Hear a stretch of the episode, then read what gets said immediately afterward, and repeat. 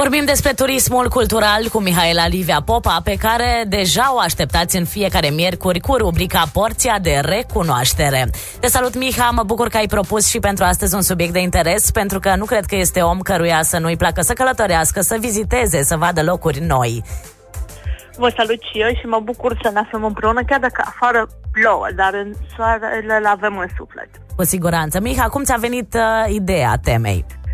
Am fost plecată zilele trecute, e adevărat, din țară, aici aproape de noi, până la Budapesta, și plimbându-mă pe străzile de acolo mi-am dat seama de asemănarea care există, de exemplu, între Arad și părțile Budapestei și nu numai între Arad, găsim și în Timișoara, Orad, de toată partea asta de vest, seamănă foarte mult cu ceea ce mai vedem și dincolo, logic, influența istoriei pe care am avut-o împreună cu celelalte țări. Atunci mă gândeam că de multe ori când alegem să călătorim, nu mergem pur și simplu doar pentru un eveniment, știu eu, un spectacol sau pentru că vrem relaxare, și relaxarea aceasta poate să aibă și componenta asta de turism cultural, care înseamnă pentru mine faptul că poți să te plimbi pe străzile unui oraș, orășel, sătuc, ce poate să fie, și să admir acele muzee în aer liber de care mai povesteam și dățile trecute, pentru că fiecare clădire, fiecare colțișor are o poveste pe care o putem descoperi și cu care putem relaționa în felul nostru. Nu înseamnă că tot ce citim în anumite ghiduri trebuie luate toate ad literam, ci este foarte bine să mai facem un fel de treasure hunt, o căutare a comorilor. Așa este, și asta încerc să fac și eu în pontul de călătorii pe care îl recomand săptămânal. Și vroiam să te întreb, ai spus că ai mers pentru un spectacol. Hai să vedem ce a fost. A fost un spectacol de balet al unei companii franceze în cadrul unui festival de dans care atunci începea, ține 2 săptămâni. Și am văzut oameni cam din toată Europa, pentru că eram români, portughezi, francezi, unguri, nemți, țări nordice, și era interesant să vezi 400 de oameni cumva de pe tot continentul, adică avea Europa mai mică acolo.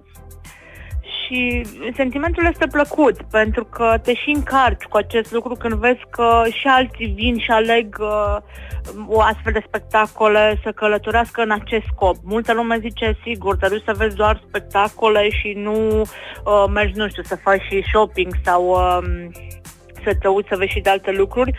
Da, și shopping este o parte tot a unei culturi, oricât am zice că nu. Acum fiecare alege ce anume vrea să cumpere, ce caută, doar dacă se uită sau nu. Am mai descoperit acum, umblând pe străzile Budapestei, o cafenea care era și librărie și spațiu pentru evenimente, adică era 3 în 1, cum s-ar zice.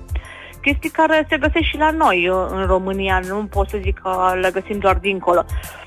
Avem și noi și poate avem și mai mare nevoie de astfel de locuri. Așa pentru este. Că acolo te liniștești cumva, dialogăm în offline-ul de care ne tot lovim de cele mai multe ori, pentru că pe internet punem pozele, vai cât de frumos a fost, și multă lume ne întreabă și ce ai simțit când ai fost acolo, ce ți-a plăcut, ce te-a atras. Uite, librăria asta avea doar cărți în limba maghiară, dar surprinzător nu te deranja acest lucru, chiar dacă nu ești vorbitor de maghiară, ci era sentimentul ăla frumos, fain că ești într-un loc care îți oferă ceva în plus față de o cafenea poate obișnuită. Cred că așa cum ai spus și tu, uite, și pentru mine o vacanță ideală ar fi și, bineînțeles, și partea legată de relaxare, de shopping, dar să nu uităm și de importanța turismului cultural, pentru că rămâi cu ceva după acea plecare. Miha, cum stă România cu turismul cultural? Să știi că nu stă chiar atât de rău pe cât ar crede lumea și m-am convins de acest lucru anul trecut când am ales cumva mai mult partea de turism cultural în România și am redescoperit zone ale țării pe care poate l-am ignorat la un moment dat și am trecut așa val vârtej, vorbesc aici de Alba Iulia sau partea de Cara și încolo, unde iar este o zonă frumoasă, avem calea, cea mai veche cale ferată, cred că Anina, care acum vor să o revigoreze și este foarte frumoasă, puteai să te bucuri de locuri de care poate ai auzit doar la lecțiile de geografie și am trecut, știi, așa foarte repede înainte, pentru că de multe ori ziceai, nu mă interesează asta, nu o să ajung eu pe acolo, că așa zicem, de exemplu, și despre țări din străinătate și poate ajunge mai repede acolo.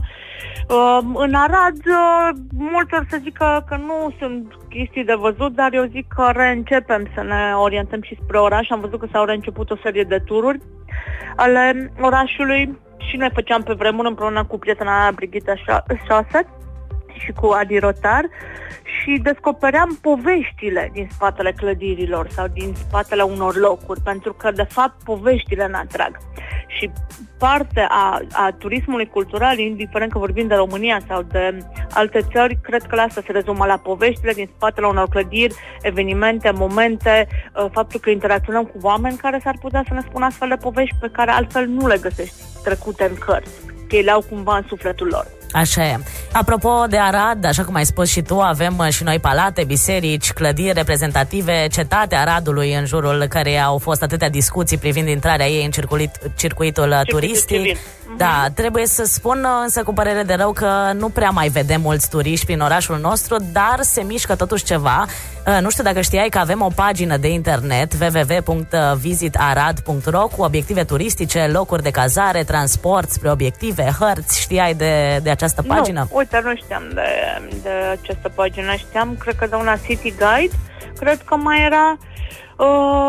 În general, dacă ne punem să căutăm, pentru că tot vorbim și de ajutorul mediilor online de Google, când ne punem să căutăm, găsim informații despre și sunt convinsă că există, la fel ca și pe pagina celor de la ProUrbe, unde găsim o listă de monumente istorice cu povestea lor și cu ceea ce se poate întâmpla. La fel încercăm împreună cu colegii mei de la Ambulanța pentru Monumente Arad să revigorăm astfel de monumente și în județ, nu doar în oraș, pentru că eu consider că și județul are foarte multe de oferit și probabil prima dată ar trebui să începem, cum se spune, de la noi de acasă și după aia să mergem în alte părți sau dacă mergem în alte părți să venim cu chestiile bune și să le aplicăm local.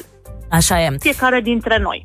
Miha, așa ca o concluzie sau un mesaj pentru ascultători, să-i îndemni să facă și ei acest pas așa cum ai făcut și tu spre turismul cultural. Exact, i-aș îndemna în primul rând cu riscuri, dar să se uitați pe stradă când merg și să vadă ce frumusețe avem în Arad, să vadă ce clădiri încă le avem, faptul că ar putea să închidă pentru clipă ochii și să-și imagineze cum era acum 100 de ani și cum ar putea să fie, pentru că dacă creăm acel arc în timp, s-ar putea să ne recuperăm istoria și să avem partea aia frumoasă de oraș turistic pe care... eu zic că cu toții ne-l dorim și dacă fiecare facem cât un pic ceva pentru Arad și îl promovăm într-un sens pozitiv, dar acceptând și părțile lui negative, s-ar putea să schimbăm percepția despre oraș și să aducem turiști, de ce nu? Așa e, Miha, mulțumesc că ai intrat în legătură cu prietenii Joy FM și te așteptăm și săptămâna viitoare. Cu mare drag, vă mulțumesc și eu, zi bună! Noi continuăm cu muzică bună aici la Joy, rămâi pe frecvențele bucuriei.